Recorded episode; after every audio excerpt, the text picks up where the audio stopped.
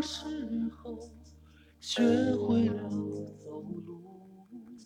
欢迎大家来到我们淘客说电台的全新策划《淘客说我爱我家》。大家好，我是老胡。大家好，我是小珍。哇，我们这个新节目真是一波三折呀！这个片头加上小珍刚才的问候，重录了已经三次了。好事多磨，说明我们这又是一个高分栏目。对，要火，我觉得我们这个节目肯定能火。那么多人喜欢《我爱我家》，是不是？嗯，对，目前我身边你是唯一一个。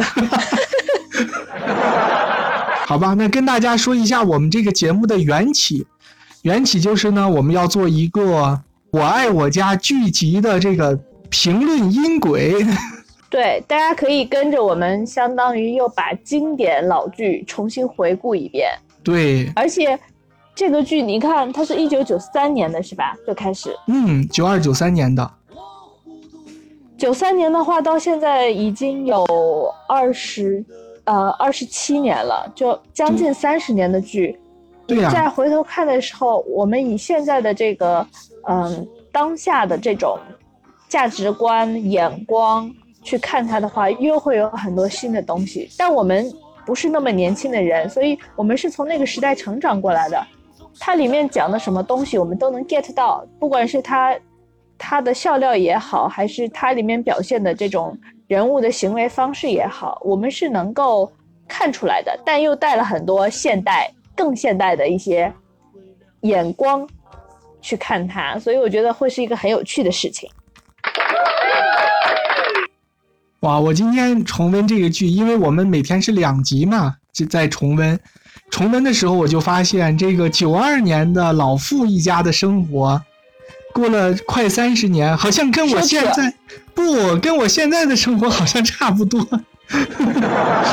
就人家三十年前就达到了我们现在的生活水平，是不是？所以就是他家是奢侈啊，他家当时生活条件非常好。也不能叫奢侈嘛，就是毕竟人家有这个条件。好，那我们今天就先来说这个前两集吧。废话不多说，就直接进入正题。你昨天有给大家解释说，一般情景喜剧呢，它通常会在第一集或者前两集的时候，用各种各样的方式，这个取决于编剧老师，会去把所有的人物做一个介绍。然后今天就感觉是你昨天讲了一个理论，今天在实践中看到一样，是不是？对，几个人就用一种特殊的方式，哎，把他什么二叔啦，三年都在在都待在家里，什么也不干。他说啊，我还是好几个公司的副总，我忙得很。就是把这些各种各样的事情，哎，讲了一下，人物关系一下子就清楚了，而且人物的背景也交代的很清楚。对呀，他就是用两集的篇幅，把所有人这一家子主要人物全部都交代清楚了。他第一集整个一集是介绍的富明老人嘛，因为这个文老爷子这很明显就是这个剧无可替代的男主角男一号。你没发现片头他的那个位置甚至是超过梁天和宋丹丹，因为当时他是话剧导演嘛，一名先锋话剧的导演，很潮的老头儿。但是作为电视剧观众，大家其实是不认识他的。把这样一个人这个咖位上放在宋丹丹和梁天老师前面，如果是现在那些私翻的小鲜肉，不知道怎么闹腾的要。但是你看人家就这个艺所以就不带他们玩儿。对艺术成就就摆在这里的，人家就有这个有这个实力放在第一位，而且从戏份上来说，他也是当之无愧的男主角儿。所以前面一集介绍的都是他，后一集呢就用各种各样的方式吧，就坦白也好呀，自首也好，就把所有人的性格又都介绍了一遍。诶，那我们就把嗯，故事的主要梗概给大家讲一讲。小珍，你想讲哪前第一集还是第二集？我先我讲第一集吧。好，这个两集连在一起，其实是一个完整的故事。好，第一集的故事就是，嗯，老爷子是在一个哎什么局啊？我我忘记了。他本来是局长，已经到了退休的年龄了，但是其实人一下子退休会有一点接受不了，对他，不愿意退居二线。嗯，但是实际上，单位里肯定还是有新的人又又上来了，当然还是希望你继续退居二线。那家里的人呢，也都觉得说，家里的人就是他的大儿子、儿媳，还有孙女，以及二儿子和一个女儿，他们也会觉得说，哎呀，你就别都退都退了，你就回来吧。为了让老爷子有个事儿干，他们说，这样吧，让他回来，啊、主管家里的事务。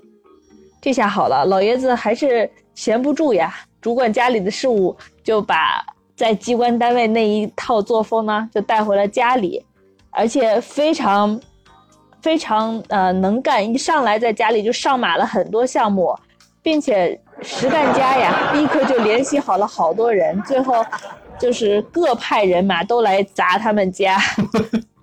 好恐怖。哎，你介绍完了对啊，我看了这第一集，我觉得就是讲这样一个故事。然后这个关键的时刻，志新不是就冲出来，拿着一个炒勺就出来了。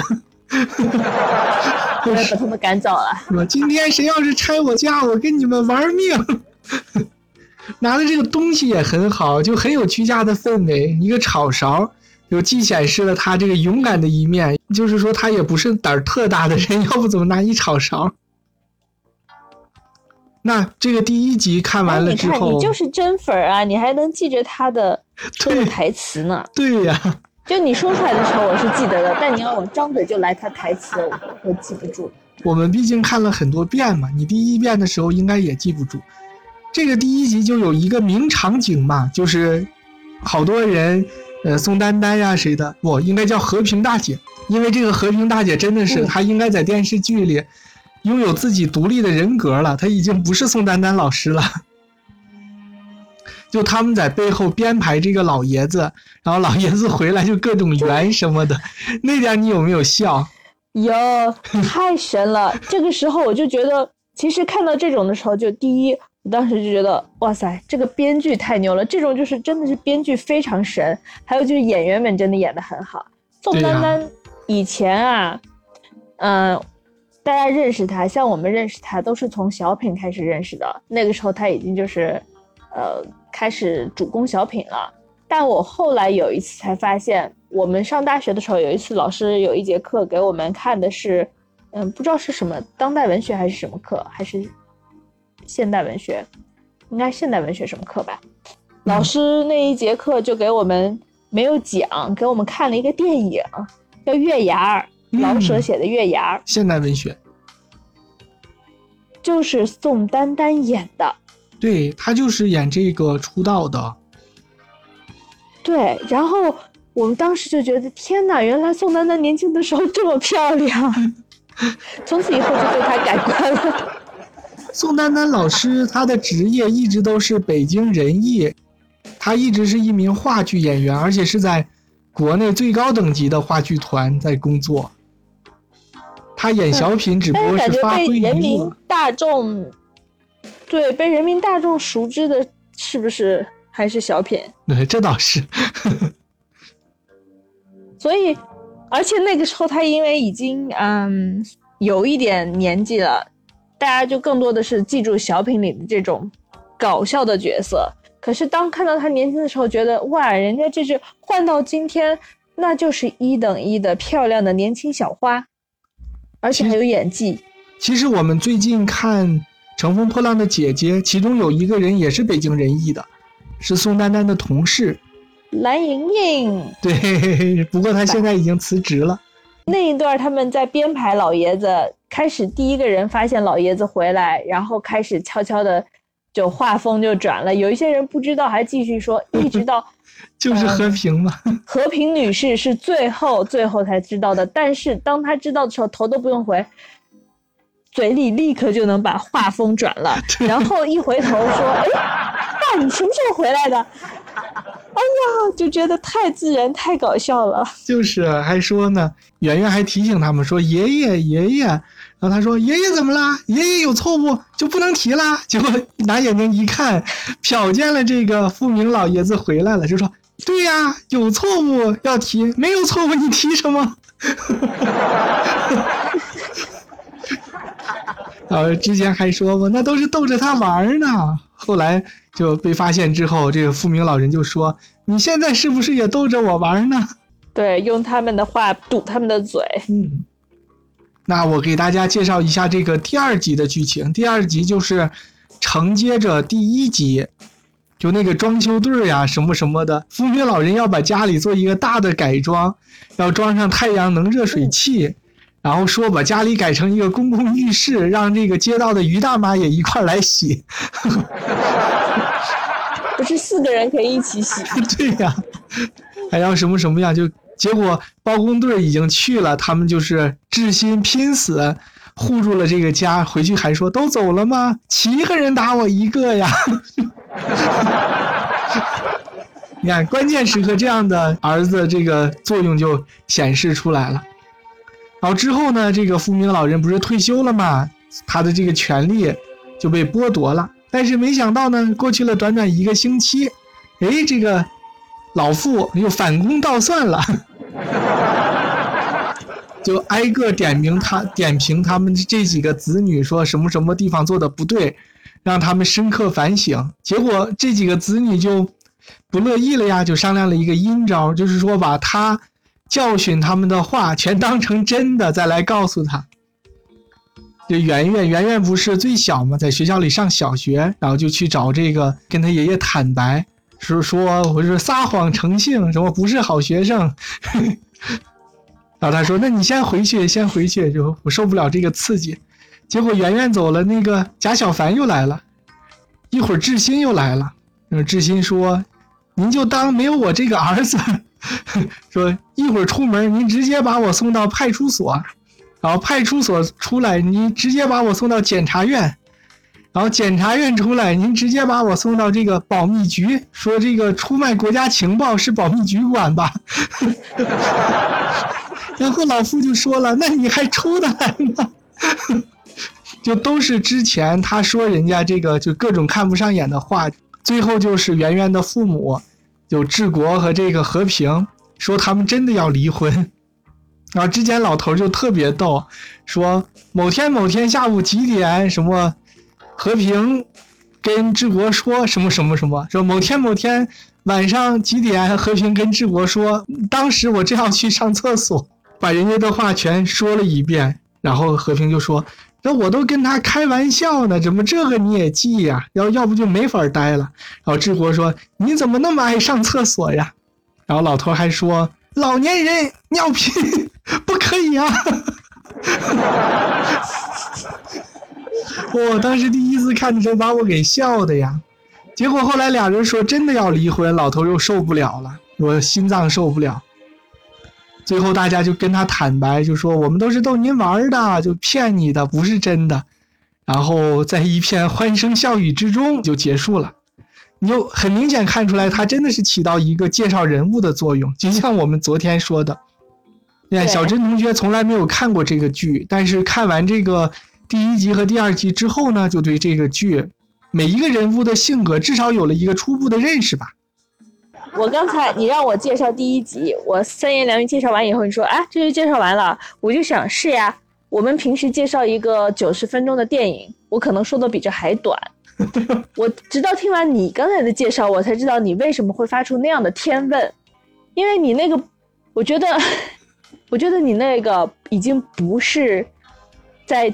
做一个剧情简介了，而是 你完全在读台词，把他们每一句台词几乎都说了一遍。哇，你这个让人家真三十分钟啊，三十分钟，你你真的是真爱都能记得住。你这个让真正的那种不舍得不说粉丝听到他就会嘲笑我们了，因为我其中好多顺序什么的都是错的，而且也不是百分之百还原。让那种真粉过来，百分之百给你还原出来，你信不信？那他可能就是一个人，哎，一人分饰多角，他直接给你演一遍，完全可以。我跟你说，这种的人很多，真的都是真爱。说不定新西兰就有啊！你刚才还说要成立一个新西兰，就我爱我家全球影迷会新西兰分会，后来又想到，哎，会不会人家早有分会了？好啊，那小珍同学，你看完了前两集，因为你是一个完全是一个新人嘛，就是加入粉丝会的新人，那我就问问你对这几个主要人物的一些看法，就是你看完前两集对他们的一些印象，你觉得这个富明老人老傅他是一个什么样的人？哦，就是一个非常，其实真的是一个非常典型的，嗯，机关单位的老人。他第一，他在机关单位，他应该也不是那种呃坏，呃，机关单位的领导，他也应该不是那种特别坏的领导，也不是说特别强势的领导，但是就是磨磨叨叨、磨磨叨叨，可能会说很多话，然后，然后在家的话，还其实算是一个，尤其以呃那一个年纪来说，算是一个非常有爱和善于表达，嗯，和非常受过受过高等教育的一个老人的一个大家长吧。那我觉得给我的是这样的感觉，嗯，我们就按这个年龄大小，不按这个咖位，到时候梁天老师别撕我们啊。年龄大小排过来，下面就是贾志国了嘛，他的大儿子戴一副眼镜，嗯对，你觉得他怎么样？嗯，我觉得他就是一个，也是一个非常典型的长子的形象，不是说特别的，嗯，没有特别的冲劲儿，然后是那种你知道，有的时候，尤其是中国多子女家庭的老大，通常会有一种比较憨厚的感觉，也没有什么特别多的上进心，哎，我觉得你看概是这样的人一个感觉。很准哎。你怎么能看一集你就分析到这么骨子里？那那你说说和平女士，和平大姐，和平女士，和平女士就是属于，她是有一点咋咋呼呼，但是心眼儿，嗯，你要说刀子嘴豆腐心，可能还有一点过，她还没有到刀子嘴那么夸张，对，就是咋咋呼呼，心眼儿也不坏，然后嗯，感觉是想要去管她老公吧，实际上，嗯，她也不是说能够做一个非常，你知道那种强势的家里的女人，能够带着这一家完全主导这一家的方向，也不是那种，所以她，嗯。觉得她和她老公也真的是很配，感觉两个人。你看他父亲就是富明老人质问他们说：“你们是不是要离婚？”的时候，和平不是说嘛：“我从小在这个就是曲艺圈长大，难免沾惹到旧社会老曲艺人身上的一些江湖习气。”以为治国是给他设套要跟他离婚呢，说你你你软的来硬的来，我要是眨一眨眼，我就不是你们贾家的儿媳妇儿。然后马上就一回头说：“你看，爸，我又把我这个江湖习气带出来了。”他是一个搞曲艺的大古书演员，不过第一集肯定是没体现了。那你觉得这个梁天梁天儿老师演的这个贾志新怎么样？哎，这就是典型的老二了，有一点奸猾，你你有一点奸猾，有一点懒散，但是也不坏了。反正能占点小便宜占点小便宜，然后嗯，但他也不是说真的非一门心思去占小便宜，其实就是稍微有一点滑头的这种老二角色。我觉得其实其实你要这样讲下来，他也是整整个这一套里的人物设定都还是非常有这种嗯刻板印象的。嗯，当然，因为都是有原型的。我跟你说，你看，我刚才就想说，小小真薇说老二听着呢，你注意点。我刚才就觉得你说的意有所指，我就怀疑你是在泄私愤。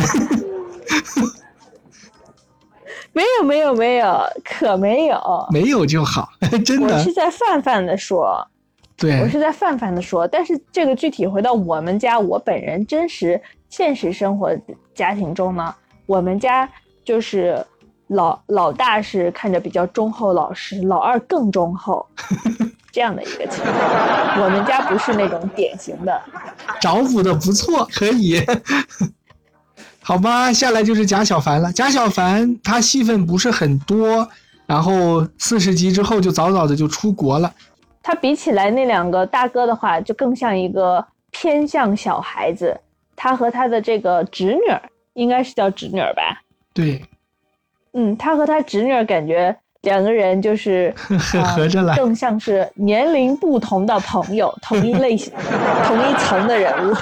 那就说明人家演的其实蛮不错的，因为当时这个赵明明老师已经就离小凡这个人物还有一定的差距，就比圆圆要大很多。圆圆是真演得好，就是贾圆圆同学，你都看不出来他是一个小孩子，演技都有点像老戏骨的样子。嗯，那圆圆当然就是古灵精怪的一个小大人儿。嗯，对。圆圆精怪我倒觉得稍微有点夸张，说不上古灵精怪，但他就是有一种小大人的感觉。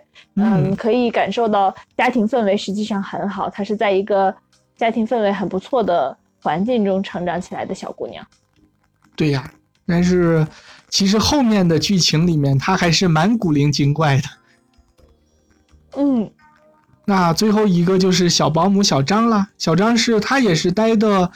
首先，他待的集数很小，也是四十集之后跟志新就走了。然后呢，他的出场也不多，所以你还有印象？小保姆，我就觉得说，他为什么就是感觉，哎，这保姆还是很硬气呀？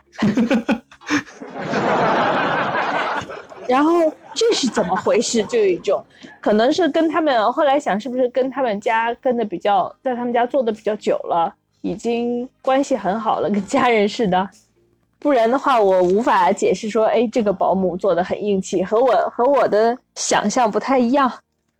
你说他很硬气，其实你说对了，要不我说你看人很准呢。就在四十集之后，他不是跟贾志新走了吗？到最后最后两集的时候，你猜怎么样？他变成一个大老板，贾志新是给他打工的，就回来了以后就特别。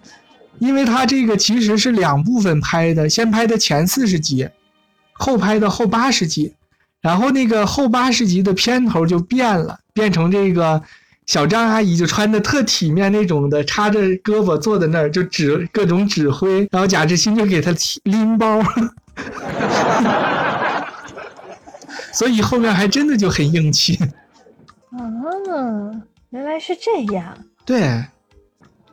小珍同学刚才也把所有人物都介绍了一遍，跟大家捋了一遍。有的说的是蛮对的，其实但是有的呢也不完全贴切。就我们在后面的一百二十集里面，还会有很多戏份来强化这些人的性格。我们来再跟这个第一集，我们来对比，看看 看看这个小珍同学说的到底对不对。好。好，那我们今天每说一个，我都很想说，你真的是真爱啊！对这个电视剧，你有各种花样可以去剖析它。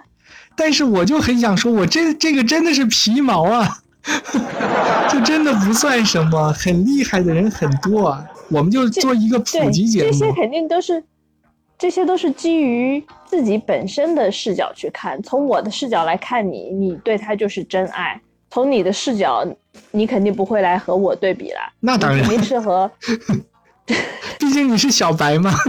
这干嘛就那当然说的这么当然，理所当然？你又没有看过。好吧，那我们今天这集要不就先说到这儿，因为时间已经差不多了。哎，可是我还有，我还有一点点想补充。行，因为对于你来说，这部这部片子就是好。很好，特别好，非常好，好到不行。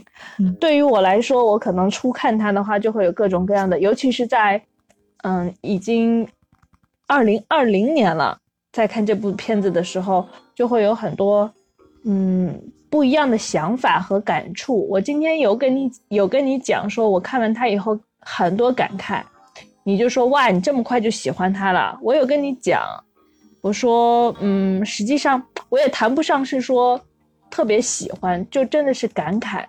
我在看这个片子的时候啊，最让我会觉得心里有一点闷闷的感觉，是因为编剧真的很好，写的很有意思。他的有意思不是那种肤浅的抖包袱，有一些话就是真的是值得你反复的去咀嚼，你就觉得确实是文学造诣比较高。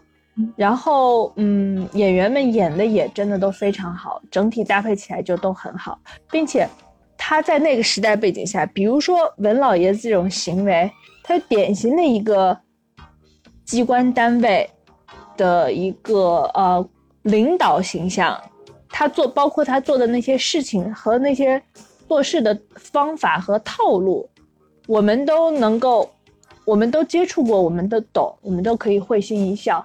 但是，当现在的人，比如说，嗯，年轻一点的小孩，他再回头看那个，他有可能就完全不会理解说这个是怎么回事，甚至会觉得这是这也太夸张了吧？这个人这些行为很脱轨，或者是他纯属当一个他是用一种特别用力的搞笑的方式，用一种非常嗯极端的方式去搞笑，而不是说。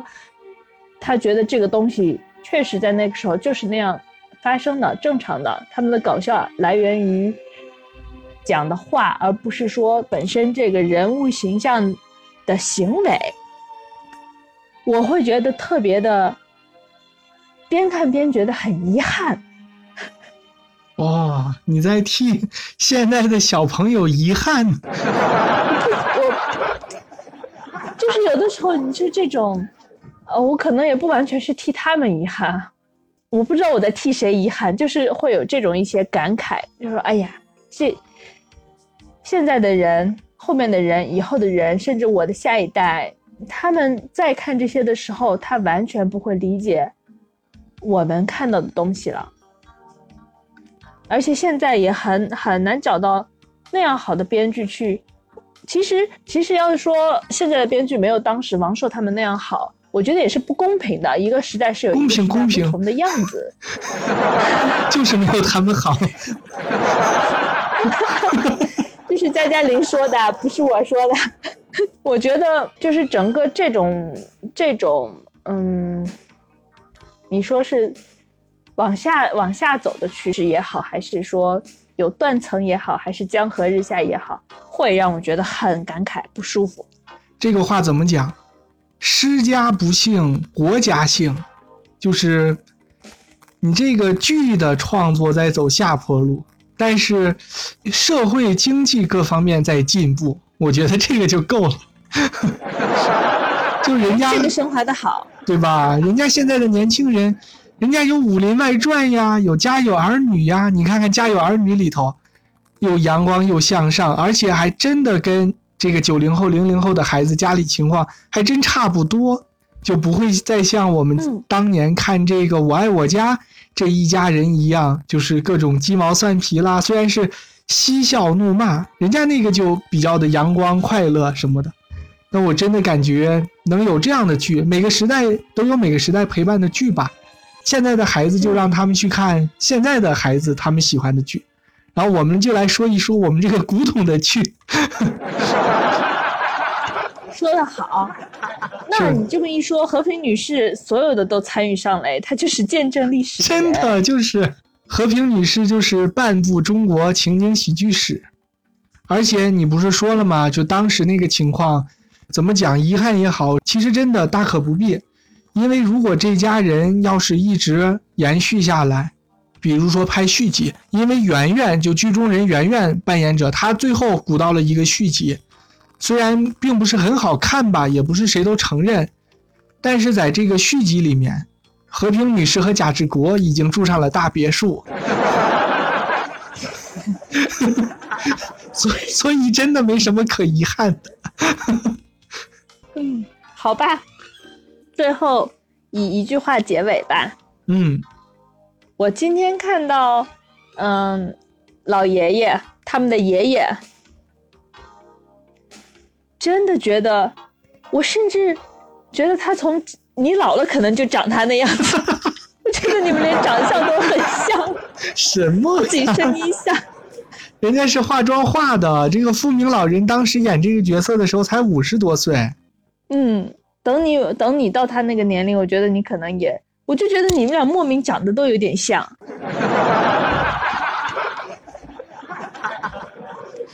其实也没有了。哎，我觉得这个我们今天节目的精华就在后半部分，小珍同学总结的这一点。真的，我听了好多我爱我家的影评，我也看了好多文章，好像没人把你的这种说不清道不明的这种情感，真的总结出来给大家听的。我觉得你这个是我们今天节目的精华点。是吗？是是是太好了，太感谢了！我都觉得我这是我一些，我以为你又会说，哎，也不是说你会说啦，就是一些这种 文艺青年莫名其妙的情绪。我觉得你说的非常好，这真的就是我们真的发自内心喜欢了这个剧，喜欢了三十年的人体会不出来的东西，我们就是盲目崇拜。所以就是小珍同学的重要性呀，看这个剧必须有一个新入坑的朋友，以及一个粉丝朋友一起来分析，才会分析出对大家有用的东西。所以我们这节目还要继续办下去，我们要我们要说四十集呢，啊不是，我们要说六十集呢。希望大家就是隔三差五的过来听听呀。而且我们我们今天这集创下了一个小记录吧，就是我们用了四十集的篇幅来分析了一个哦，我们用了四十分钟的篇幅来分析了一个四十分钟的电视剧。